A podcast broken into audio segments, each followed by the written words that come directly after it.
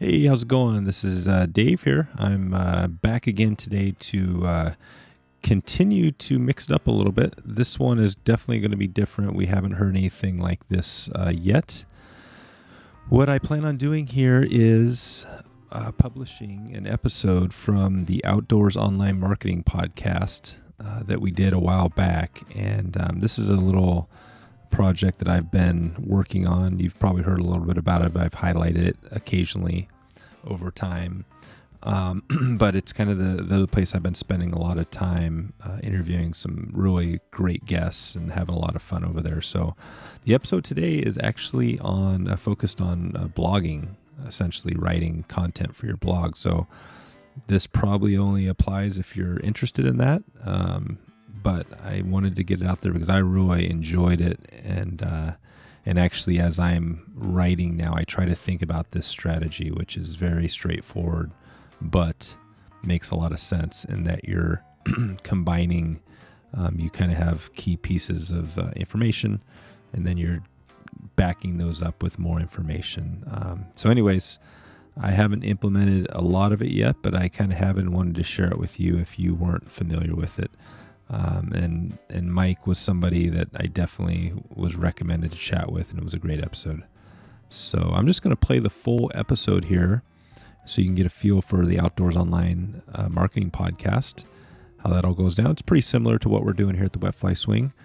Uh, if you have a business, this is uh, this could potentially be helpful for you. If you know somebody, you could always share it.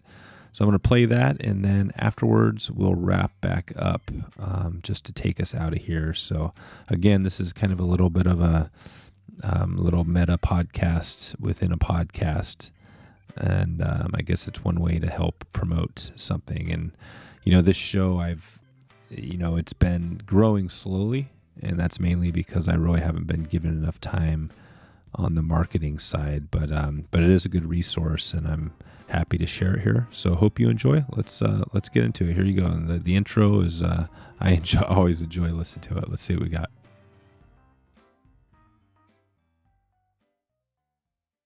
So the top of the pyramid is something we want to sell, and that encapsulates a keyword phrase that we want to rank number one for, whatever that is for you for your business uh, for your website? What is it that you want to rank number one for that you want people who are going to buy from you as soon as they search for that particular keyword phrase? So have that thing in mind and now come up with three main topics. That was Mike Alton describing his pyramid strategy for blogging.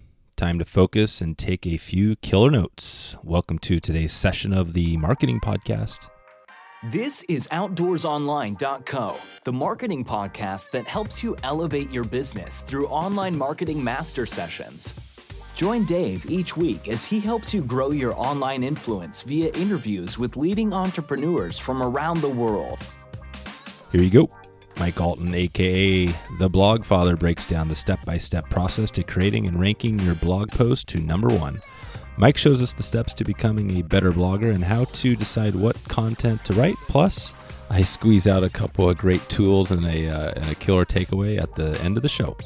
Turn up the earbuds and enjoy today's episode with Mike Alton from bloggingbrute.com. How's it going, Mike? Fantastic, Dave. How are you? Good, good. It's uh, great to have you on the show here. I want to talk to. Uh, we were just chatting briefly there off air about uh, some of the things that you got going. It sounds like you have some pretty cool stuff going to, to help people if they're struggling with their websites and blogs. So we're going to jump into everything there. But can you talk about how you first got into uh, online marketing and then how you brought into where you are today?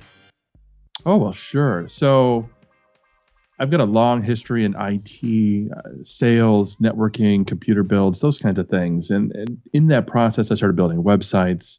And I started my own web design company back in 2007 when I moved from Ohio to St. Louis. And I did that for a few years, and it was very ungratifying. Um, I was building sites for, for local businesses, and, and I'd give them these massive systems where they could add content, edit content, and add blog posts and those kinds of things. And they never did right? Yeah. I build a system and they treat it like a five page brochure website. And that was very saddening to me. But in that process, I discovered while promoting my own site that I really liked to write for myself. I like to, write about social media. I like to teach people how to use content and blogging.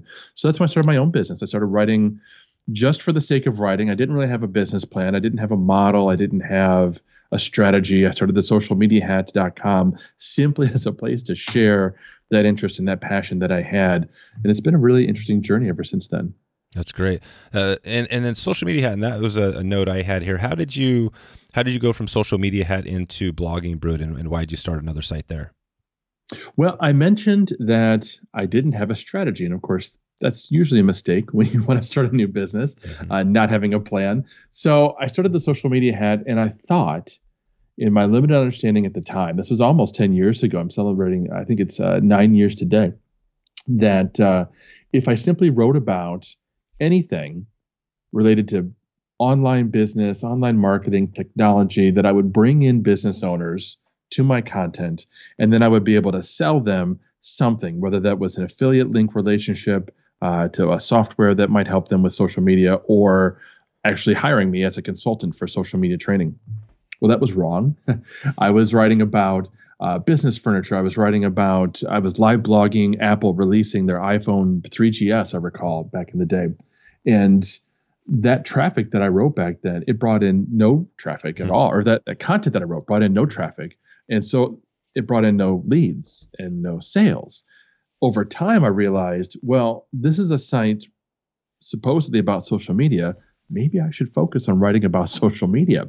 So I learned through hard experience and painful experience that when I would write about Facebook, people wanted to read that and they wanted to learn about that and they would share that. Those articles exploded. When I wrote about office furniture, nobody cared. Yeah. Nobody. Um, so I, I, I, started to narrow that focus and narrow that niche into online marketing. So I kind of focused on anything within content marketing. So that's creating content, optimizing content, promoting content. So social media, email marketing, SEO, and blogging were kind of my my thing, my niche. And then I was doing some homework because I had written an article called How to Start a Blog. And I had done research before I wrote the article, and I knew what was out there. And I knew that what I was about to write should outperform everything else. I was setting out to create a page one Google search result piece of content. It's like 10,000 words. I knew what the competition was like, and I knew I was optimizing I, I just knew this is what should rank based on everything I know about SEO. And it never ranked. Hmm. It, it, sat for six months and it just it, it would never get anything because I can track that with SEMrush and and so on. I can see where I'm positioned without even having to go to Google and look. And I started to dig into my site, started to dig into my Google Analytics, and this was in 2018. And I found that I'd written probably about 100 articles on blogging all kinds of you know how to make money blogging, how to start a blog, how to promote your blog. I mean, just everything. And in three months, in the last quarter of, of 2018, those 100 articles combined got 250 page views. Hmm.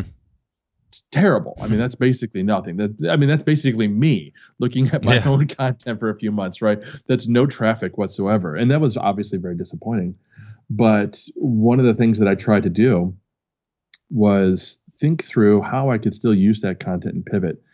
And I'd struggled with some brand awareness and that sort of thing with the social media hat. Because if you go there, it's not me, it's the social media hat. And that was the way I designed it. I built it to be a portal and not a reflection of who I am. And so I thought, you know what? Maybe I should just build a new website. So that's what I did. I built, I came up with a name and a design and, and, and pinged my friends and got input. And I built Blogging Brute to be first of all, a resource for blogging, but also at the same time, a better reflection of me and who I am and what I do. Because teaching people how to blog and how to create content in a meaningful, successful way is really a core of who I am as an individual. And I was able to make this site also from an aesthetic perspective, really reflect who I am. It's it's my colors, it's my feel. Mm-hmm. Uh, whereas the social media hat really is, uh, like I said, it's a portal. It's more of a corporate blog. Uh, corporate's probably not the right word, but it's it's yeah. it's just different. Yeah, yeah, that's all it is. So I, I, I, took all that content, migrated it away, put it in a completely different site, hmm. and now, interestingly, both sites are flourishing even more. Uh, that blogging content, those hundred articles that got 200 page views over three months, they now get three to 500 page views a day. Hmm. On your new site. On your new site. On the new site, right? And and they weren't doing anything on the old site, which means they were actually hurting the old site. So now that old site, let's say there were a thousand articles and 100 of them were about blogging. That's probably pretty close to what to accurate. So now it's 900 articles, but instead of being 90% about social media, it's 100% about social media. And that's the kind of thing Google looks at. So it was really effective.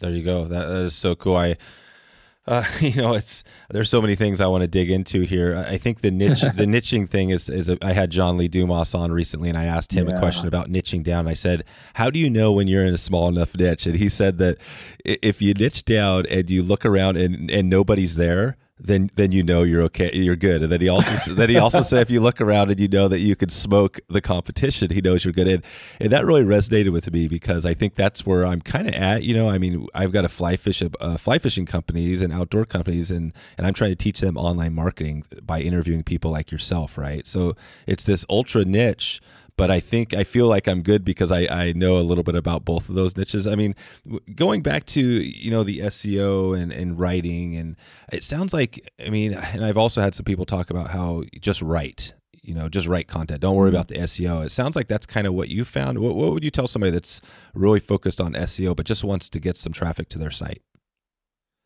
When I hear people say things like "don't don't write for bots. Don't write for google. Don't don't worry about seo I, I, know where they're coming from. But that kind of advice is dangerous because you don't want to ignore google. You don't want to ignore search.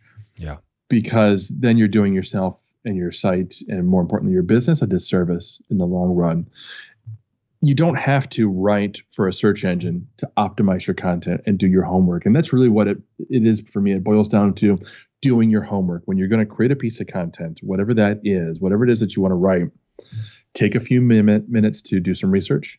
You can use Google Keyword Planner as a free tool. I love SEMrush, but it's expensive. So if you're not using on a regular basis, it's not worth the cost. But you can use tools to do some basic research and say, okay, I know I want to write about uh, trout fishing in the Green River, but mm-hmm. I don't know if anybody else cares about trout fishing in the Green River. So you need to do a lookup. You need to actually find out for yourself before you create that content how many people are actually searching for that particular keyword phrase month over month over month. Once you've verified that there's actual interest in that, and it's not just uh, first of all, the, the, the, sad reality is a lot of things that we want to write about nobody else cares about. Yeah. Uh, so we want to avoid that, which is again that was my mistake so many years ago, and I, would love to say I don't make that mistake anymore, but that's not true. But I make that mistake fewer times uh, per month than I used to. I try to focus on writing about things that I know other people are searching for, and more importantly, we'll learn through the research. The tools will give us the information. They'll tell us not only how many people are searching for the specific phrase that we put in, but what are some variations? Yeah. Right?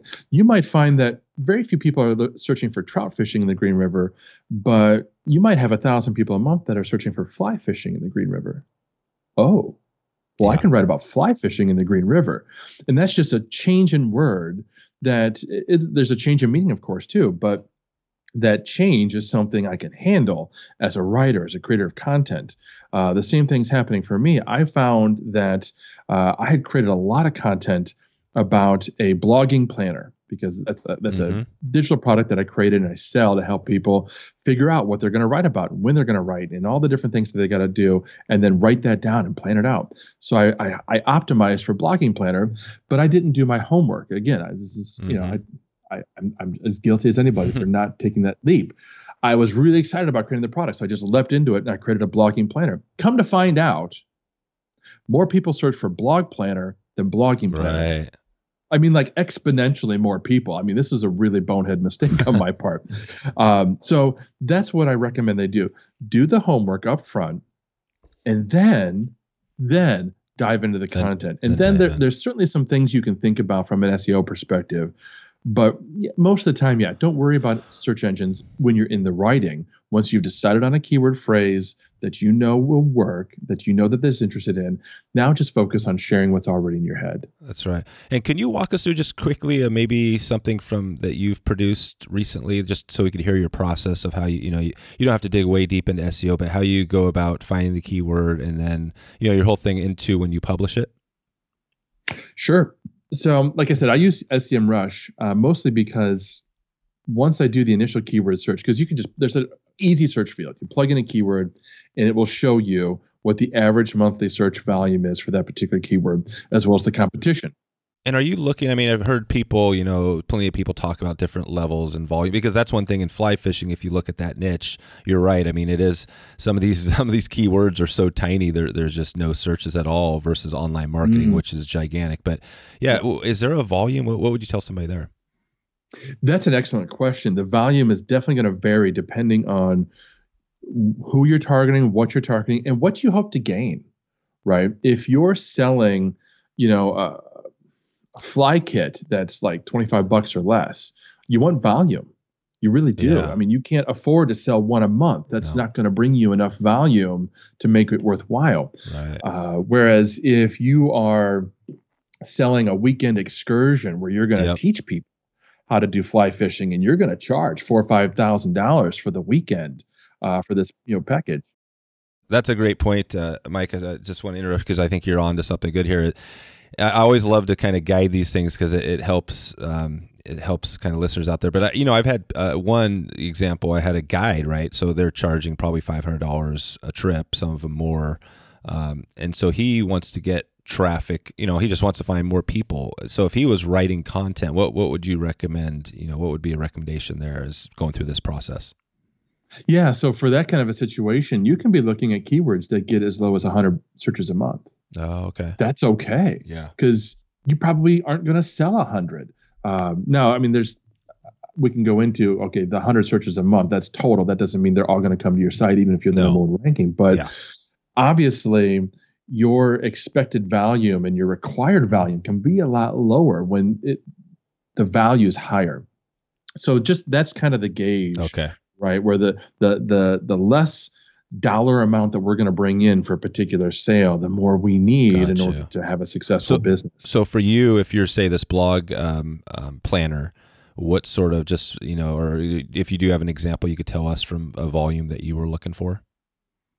Yeah. So with that particular type of search, what I'm looking at really is is two different things. I'm looking at audiences. I'm looking at people who are looking to start a blog and businesses yeah who are looking to leverage content to market their business. So I actually have like two different audiences, and I'm creating content for both of those audiences. And sometimes the end result overlaps, right? So sometimes I'm talking to a relatively new blogger, like they're in their first year and they've started the blog, but they're not sure where to take it. That's an instance where, you know, that $10, $20 blogging planner that's that's probably a good fit for them. By the same token, I might be talking to an enterprise client um, through their through my content, not ver- verbally talking to them, and they're in the same situation. They've got content, they've got a blog, but it's not on track. So they want a tool to help them. So the the, the end result's the same, but the volume is going to be very different between those two audiences, and the volume in terms of the content that I create is going to be different. People who are looking to start a blog, mm-hmm. there's a lot of them out there, but that's actually a challenging group to target because people don't self-identify as a new blogger. They don't say, I'm starting a blog. I'm a new blogger. They don't put that any place. Um, so you've got some very basic keywords, you know, how to start a blog, starting a new blog, how to make money blogging. Those are the kinds of keywords that I target mm-hmm. to that audience. And uh, they're tending to be around anywhere from a thousand to 10,000 searches okay. per month. So it's a decent volume if I, you know, if I were to sell, you know, a hundred or a thousand planners in a month, I'd be pretty happy. Yeah. Uh, even if it's a low dollar item, that's that's fine for me. So I start to look at that and I start to brainstorm and map out some of the first of all problems that I know those people are having, and I look for questions that they're having. And one of the real benefits of having an active social presence, and an active blog that people can comment and some kind of a community, whether it's a Facebook group or something like that, where you're working with people, is that the questions will surface to you. So I have a boot camp where I train people how to create content and structure it and so on. And, and there's this one wonderful gal who's going through that boot camp right now. And every other day she's asking me questions. And she's like apologizing for asking me so many questions. Right. And I keep having to come back to her and say, no, no, no, please don't ever apologize for asking questions because you're helping me. One of the questions she asked me a few weeks ago was once I've decided what I'm going to blog about and I've got the WordPress site up and running, how do I actually launch it, right? How do I tell the world yeah. about my new blog? What's my process? How many blog posts should I have published? Uh, you know, what's what's what's my launch plan? How do I, you know, make this thing a big deal? Which was a great question, and it wasn't something I'd answered mm-hmm. previously. So I did some research. I did some homework on the question itself. Are people actually searching for this kind of a thing? Uh, is it just her? And I realized, no, this is this is a thing. People want to know about this. It's not just her. I actually have a product already. Actually, too. I've got a planner for just how to start your blog, like how to identify your niche. You know what what John Lee Dumas was talking about, mm-hmm. how to research that, and then I've got a different product, a planner just for launches. Now, I wrote that mostly for sales campaigns, but it works just as well. We're launching a new product or launching a new blog. So I created a bundle, a sales bundle for 25 bucks where you get both those things and an ebook on how to start a blog. And then I wrote an article about how to launch a blog. You've already decided what you're going to blog about. You've already built the website. You've already created some initial content. What are your next steps and in what order? I created a framework and everything, and I published that just last week. Mm-hmm. So that's the process that I went through to figure out what should I write about a lot of that was given to me as feedback, right, from my audience. I vetted it, made sure that it was actually something of interest, something that not only were there people searching, but something that I could write about and that something would benefit my business. That's a really important consideration. What's the end result going to be? Gotcha. Another student this morning came to me. Uh, she's been throwing me uh, outlines or drafts of blog posts and, and asking for feedback, which is great. And one of the ones she gave me today was the top 10 things to know about their company's CEO. So, very personal employee spotlight kind of piece of content. And I said, This is probably not good for the blog. Hmm. This looks great for social media. I would take each one of these 10 things, these personal facts about the CEO, and have her record them as little videos and upload them yeah. to Instagram stories or Twitter or something like that. But for blog content, I said, I don't think this is going to do anything right. for you. There's very little about the business, there's very little about the yep. industry. You're not helping anybody. So, you publish it today, yeah, and you might get a few people that read it today, and then it's going to die, and nobody's going to come and read this piece of content because no one's searching for anything that you talk about there. Yeah, yeah. Can you talk a little bit about, um, you know, obviously writing is, you know, whether you're a good writer or a bad writer, in between, that's a part of it. But um, just when when you're writing the the format for the blog post, and I mean, you know, headline, any other tips or things that you would recommend with somebody's kind of struggling to create a, a nice, clean blog post? Oh, absolutely. So the first thing I'll say is that no one's born being a good writer. No. It takes a lot of practice, just like any other skill.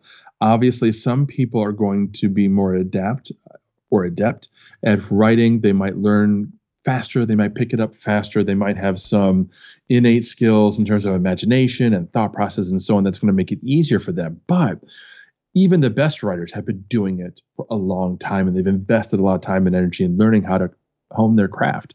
So that's my first statement that I always say to anybody who says I'm I'm not a good writer or I hate writing. I get that every day. Even my best friends are like, Mike, I hate writing. Can't you write this for me? Because I get it. It's it's hard, just like anything else that we aren't used to doing. It is challenging. So I I offer that comfort up front. And then I say, okay, great. Now that you know it's okay to find this challenging, here's what I would do to make it less challenging up front, and that is to adopt a framework for your content. And I usually mm-hmm. teach the five paragraph essay that my sophomore English teacher taught me, which is oh, that cool. you've got a headline, you've got an introductory paragraph into, in which you introduce what it is you're going to talk about. And then you have three main points that you're going to make. Those are your middle three paragraphs. And usually in those paragraphs, you'll make a point and then you'll back it up with some evidence, some statistics, some opinions if you want. It's a blog, it's okay. It's not a research paper. And whatever it is you think, why you think that is, then you move on to the next point, your next point, and then you wrap it all up in a conclusion. Now, when I say five paragraphs, the funny thing is today, I'm not being literal.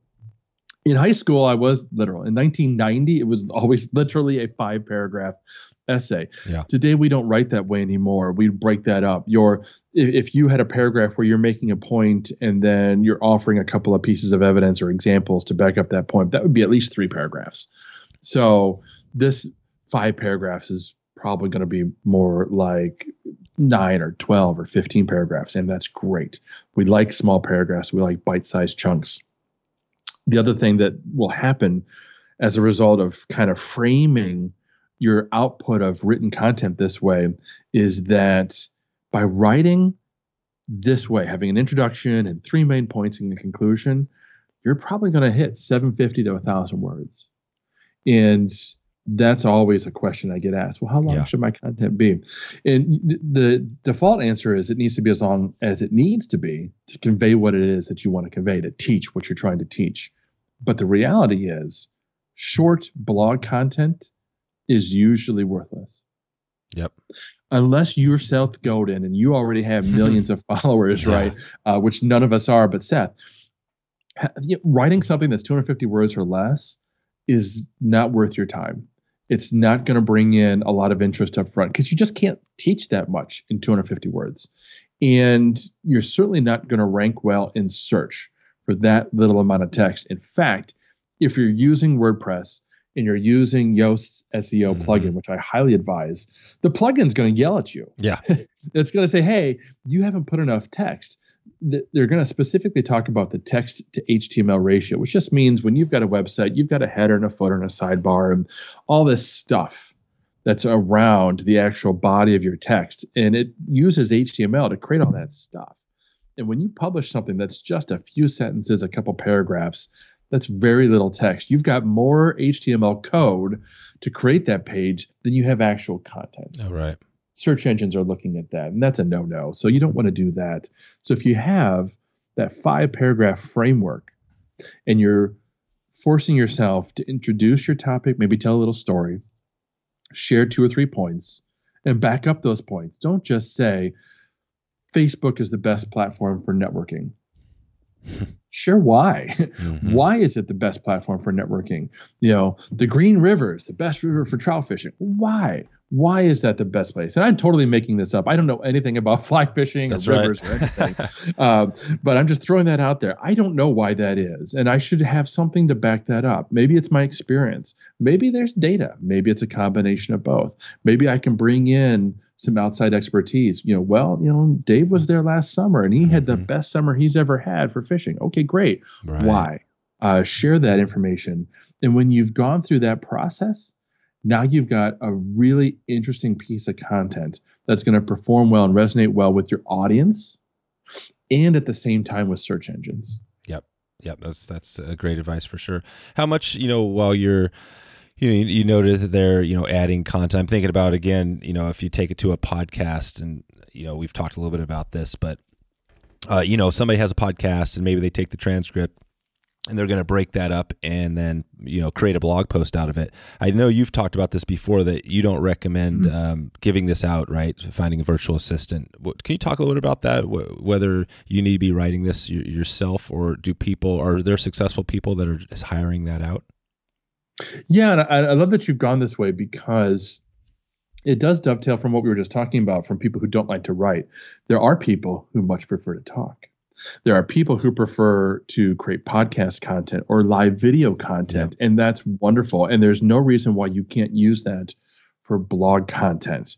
So and that me, that is me, Mike. And we're, doing the this is yeah, the personal yeah. coaching session now because I, you know, the podcast I love. I mean, here's my story, right? My story is yeah. I love the podcast, and I've come into these podcasts and realized that it's my it's my thing, right? I'm I enjoy it. I'm pretty decent at it, but the blogging thing has always been a struggle for me. And I actually just talked to somebody this morning who's a writer for me and stuff, and for other stuff, but you know, he's doing it for other people. He's writing these posts and ranking them. And I just, it's interesting because, yeah, I'd love to hear your take on it. Yeah. So what we're doing right now, you and I, Dave, is we're creating content using the interview approach, right? You're asking me questions and you're relying on me to provide that expertise, which is great.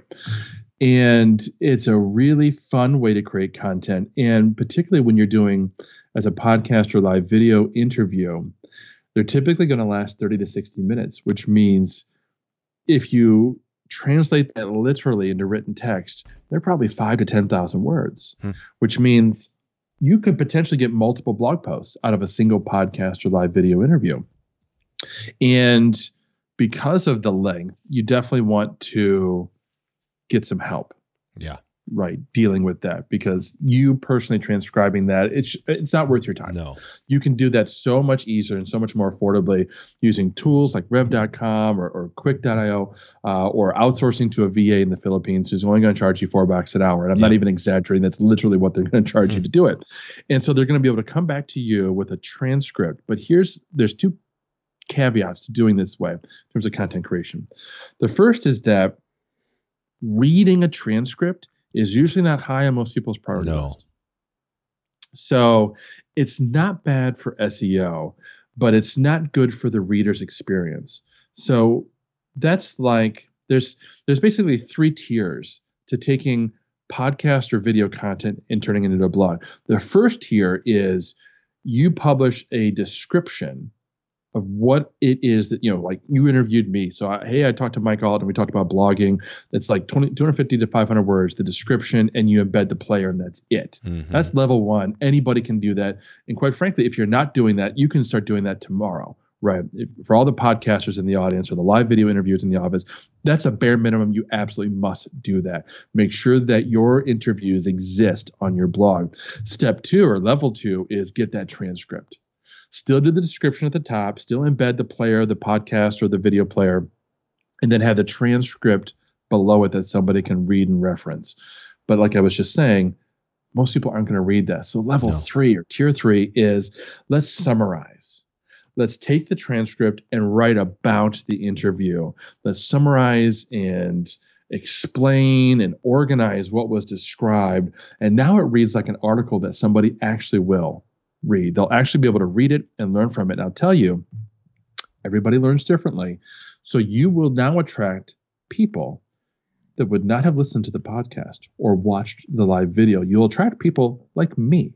Yeah. I prefer to read. Hmm. I don't want to listen, and I sure as heck don't want to watch a video, uh, particularly if I'm like I'm lying in bed at night and and you know everyone around me is a sleeper. I get I have two young girls. My youngest, I still have to put her to sleep, and so I can't lay with her at night and listen to a video or a podcast. I am reading. When I come across a news story that's in video format, I skip it. I don't watch it. So that takes more time. You can still outsource that. I've seen VAs do really, really great work summarizing an interview, providing the transcript, but then yeah. also providing a written description of it. And of course, the interviewer uh, can do that as well. And when you're doing that, now you're creating content that is really rich and valuable and great for SEO. But there's a problem. The problem with the entire approach, and this is probably what you're starting to hit, Dave, is that when you're interviewing me, while you can ask questions and you can kind of set the table for the discussion, you can't control what I'm going to say and you can't really dictate what direction the conversation is going to go no. You can to an extent, right? But you don't have total control because it's I'm another human and I can say whatever I want. So if I want to talk about basket weaving for the next 15 minutes, that's, that's what right. we're going to talk that's about. Right. You know, I can answer every question with a basket weaving metaphor. So the problem there is then when it comes to creating content for our business, what we're creating now is top of funnel content uh, with all of these interviews, right? You're just you're you're hitting on some of your main themes yeah, as a podcaster and some of the deep. things that you want to accomplish, but it's not really going deep into things that you need for your business, right? I can interview you about podcasting and interviewing because uh, you've got obviously great experience as an interviewer. So I could do the same thing with you and flip the tables and, and create an interview piece of content for my own blog. Yep. But that's not really going to help me fill in the gaps that I need with my content. So I teach people this approach called content pyramids. And so, if you visualize in your mind an old Egyptian pyramid, right, it's a giant triangle with three sides. And at the very pinnacle, the top of the pyramid, back then, they actually used a completely different kind of rock. I don't know if you know this, that no. a completely different kind of stone for the pinnacle of the pyramid that would shine. Oh, yeah. So you would be able to see the top of the pyramid reflecting the sunlight all throughout the, the, the, the deserts of Egypt. So for a business, that needs to be the thing that we want to sell. Absolutely. For me, it's my blogging bootcamp. I mm-hmm. want anybody that comes into my site ultimately to want to be part of this bootcamp and really learn how to create blog content well and be part of my community. I've got a private community. It's really interesting. Mm-hmm. So that's the top of my pyramid. Yours is going to be something totally different. So the top of the pyramid is something we want to sell, and that encapsulates a keyword phrase that we want to rank number one for. Whatever that is for you for your business, uh, for your website. What is it that you want to rank number one for that you want people who are going to buy from you as soon as they search for that particular keyword phrase? So have that thing in mind and now come up with three main topics that fall within that primary topic. So if it's fishing, maybe it's types of fish to fish for, gear to use when you're fishing, and places to get those fish. Those might be three yeah. really, really key important topics that people are going to be searching for that would lead them into your number one thing, which is to guide them right on a on a on a fishing excursion. So those three things, those should be pillar pieces of content within your site. You should have a piece of content that really goes into depth about all the different kinds of fishing gear and why you need to look into that and boxes and tackle and rods and all these different things. I'm obviously stretching the limits of my knowledge of fishing at this point, but that's okay because yeah. uh, hopefully I'm, I'm illustrating yeah. the point. Yeah, you So you've got these three core pieces of content. That's your second level. That's the middle of the pyramid. Now the bottom of the pyramid, the widest base of the pyramid, that's your interviews. That's your newsjacking stories, right? Where you might write about some some development on a river that's going to impact the ability to fish. Maybe it's open or closed. Like today, obviously, we're dealing mm-hmm. with a pandemic, so you've got closures going on that's going to impact that. You could be writing about that on your blog post. Mm-hmm. That's not going to be great long-term evergreen content. You're not going to convert a lot of people from that content, but it's going to bring them into your site. And when you're creating that content, you can easily find one of those second tier, those three core pieces to link into that. It's like this interview, Dave, when you put this on our on your site, yep. you should have already had or be planning to have that one of those second tier core pieces of content that somehow relates to what you and I talked about today. So that at the end or somewhere in there, you can make sure that there's a link and a call to action for somebody reading this interview to go learn more about something else that's related. That's the bottom tier of your pyramid. And you should have at least three blog posts for each one of those tiers. So you get that top pinnacle, one post up there, one page that's really, really important and leads into a sale or a conversion of some kind. You got the second tier, those three core aspects of that top tier. That's four pages right there. And then three blog posts for each one of those second tier. That's nine blog posts minimum. Hmm. Now you've got 13 pieces of content that you've mapped out in a strategy. And when you do this, you're targeting in each one of these something up, a level up. You get the blog posts linking to the second tier, and the second tier is linking to the top tier. Now with that 13 pieces of content, all eventually leading up to that top tier, now you're going to rank well. And here's my favorite part take this pyramid and flip it upside down in your mind. Now it's a funnel. Hmm. Now you've got blog content at the top of the funnel, pulling people in on interesting topical things and pulling them in and taking them deeper and teaching them more about your topic and eventually getting to the point where they're ready to buy from you. That's that is perfect, Mike. I love that. Um, so in before we head out of here, um, can you tell us so we can find that? Can I put a link in the show notes to track down what you just t- described there? Is that within the products you talked about? Yeah, the best thing to do is I've got, and I'll give you the link. It's uh, I talk about how to create epic content Yeah. uh, and and how to organize that content in a structure like this. Um, so you can you can get a free uh, worksheet that helps you figure that out, and then of course the the blogging bootcamp. You know, we spend several weeks teaching this concept and training and teaching you how to do the the keyword research right so you know what it is that you should be trying to rank for at the very top and and doing the research to figure out the questions and everything that you could be answering in those bottom tiers of content Mm-hmm. Perfect. All right, I'll put that. I'll put that in the show notes. And just want to do a quick little rapid fire to get out of here. Um, Yeah. we got a few more minutes here. Um, and I sometimes I do this as time allows, but um, kind of top uh, top tips, top tools, top resources. And we've been, you know, I guess we've, you know, obviously been focusing on blogging. Would there be any other tips you just throw out there? Some quick tips that could help somebody. I mean, you've you've kind of laid out a framework here. Have we missed anything on what we talked about today? Yeah, absolutely. Um, well, gosh, I mean, because I can talk blogging for a long time, so there's definitely stuff we didn't cover. I, I know. I mean, like Um, just the SEO, yeah. just the SEO or that piece, right, is a huge, uh, huge yeah. thing we didn't dig into. But yeah, Yeah. Uh, so the first thing I would suggest is make sure that you've got a tool to record your ideas for content. I use Oh. Evernote. Yeah. Um, you can use. I, I wouldn't say anything you want. I would make sure that it's an app in a system specifically for note taking. Like, what about don't Trello? use Word. What about Trello? Trello's not bad. Yeah. Um, as long as there's a mobile app, and I'm not 100 percent sure that there is or isn't yeah, there for is. Trello. There is. Awesome. So you can use Trello. Perfect. Because what I want you to be able to do is record an idea for content no matter where you are, no matter when it is. If it's a notebook, a physical notebook in your office, and you're in your car, that doesn't help you No. because I guarantee you by the time you get home to your office, you will have forgotten that idea. I have ideas when I'm in the shower. I have ideas when I'm driving. I have ideas when I'm shopping.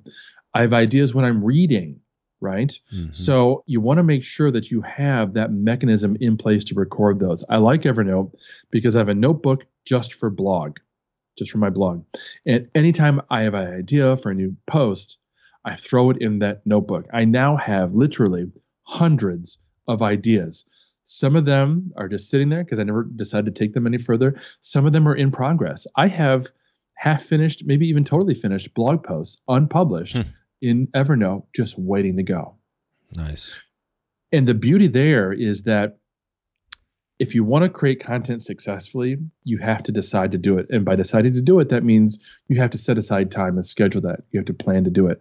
For me, it's usually the weekends when my girls are sleeping. That's when I like to write. I, I like I, I'm not getting Slack messages from coworkers or anything else. I've got a solid two three hours each Saturday and Sunday afternoon to write. You might be different. You might be able to carve out 30 minutes a day at five o'clock in the morning. That's great. Whatever it is, have some time set aside to write.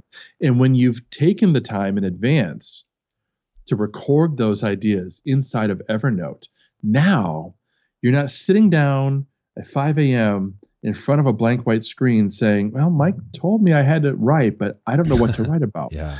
You don't ever have that problem. Now you just open up your system. I open up Evernote and I glance through my notes, my blog post ideas, and maybe I already had an idea of what I want to write about that day. But if I don't, I've got 250 ideas already there waiting for me. That's perfect. And I can just jump in wherever I feel like it. That's perfect. And what about what about tools? Any other tools you, um, that we haven't covered here that would help for blogging? Yeah, you definitely need an email marketing system. Uh, I use Wishpond. Okay, Wishpond. which is yeah, Wishpond is um, not well known, uh, but I love it because it integrates landing pages and pop-ups and email marketing. yeah, So like if you use Mailchimp, which is what everybody knows, yeah, you get one pop-up form or one one sign-up form, and if you want it more, you've got to use a different tool like Ninja Forms or something like that. And here's the problem with that. One of the things that I tell people to do is to create lots of ways that people can get on your list. You don't just want to offer to have them join your newsletter. You, you want to have free mm-hmm. things that they can sign up for, reports, worksheets, ebooks. So those kinds of digital downloads are relatively easy to make, particularly with Google tools today. You can go into Google Docs or Google Slides and you can create something really great and download it as a PDF. And now you've got a digital download that you can offer people as an incentive to join your list. But you can't do that with MailChimp out of the box No. because you only have the one form. And with Wishpond, I can create a pop up. Now, pop-ups might be literally a pop-up or the pop-up might be like like you know where you like go to leave the site and now you get an exit attempt or when Yeah. you first come into the site the page gets taken over by what we call a welcome map those are great pop-ups they're effective um, not useful necessarily for every business but some that works but what works really well are what we call a modal pop-up which means somewhere on the page maybe as a cta as the bottom of a blog post or in the sidebar you tell somebody about your guide to everything you need to bring with you on a weekend fishing excursion. Obviously, Yep. just make that up. Yep. Uh, but that's that's an ebook that you could easily write. Right, all the equipment and you know food and everything that you want to think about, and then you write that, you publish it as a PDF, and you offer it to people, and you can create a pop up click or a, yeah pop up on click inside of Wishpond so that you can they can just click the button and it pops up a little modal where they can push in their name and their email address and that puts them into a list inside of Wishpond that you can already have the email set up that sends them that thing that they've signed up for.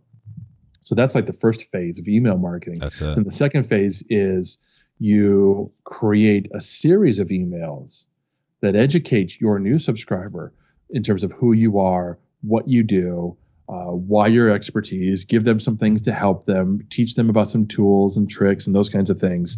You can set that up easily in advance, write four or five emails. They don't have to be long. These are basically mini blog posts. And now you have an email automation. So somebody signs up for your guide, and within a few days, they start getting this drip campaign from you. Every few days, they get a nice new email from Dave, letting them know who Dave is, what he does, how he can help them. Uh, here's some other resources that you might be interested in. You know, because you signed up for my book, so uh, this might be this thing over here might be really great and interesting for you. So that establishes know, like, and trust. And once you set it up, it's automated. That's awesome. That's awesome, Mike. And I'll I'll put a plug in for uh, at uh, outdoorsonline.co slash one two three is a uh, a link to a uh, a course that does exactly what you're talking about. It walks. Awesome. Yeah, yeah. The step by step. Just uh, you you framed it perfectly. So. Mike, I got a ton of stu- other stuff I'm not going to be able to get to here, but I'll, I'll let you get out of here. Hey, before I do, I just wanted to uh, thank you for sharing your tips. You are the um, are you the blog father? Is, it, is that name true? I've heard I've heard that out there. that that that is an affectionate nickname. Yes, the Okay, blog file. okay, the blog, the blog flower. So that, that's good right there. But um, yeah, just appreciate everything you're doing. I'll put links and everything we didn't cover, and you know maybe down the line we could talk again and, and dig into something else. But uh, but yeah, until then, just wanted to thank you for coming on. My pleasure. Thank you, man. Today's takeaway: If you turn the content pyramid upside down, you have your funnel. Please share this episode with one other person who wants to get better at blogging. I'm here for you. I wanted to let you know that if you have any struggles, I'd definitely love to hear from you. If you could reach out to me by phone or email, that'd be amazing. It's the best way early on in the game that I know uh, if I'm on the right track. I'd love to hear if, if I'm doing uh, doing things the right way or if I should change it up. So so give me a drop me a line. So uh, thanks again for stopping by today. Uh, definitely looking forward to uh, seeing you on the next one. Thanks for joining us today and for your support of the Marketing Podcast. If you found this podcast helpful, please share it with one other person and leave a rating and review on Apple Podcasts or wherever you listen to the show.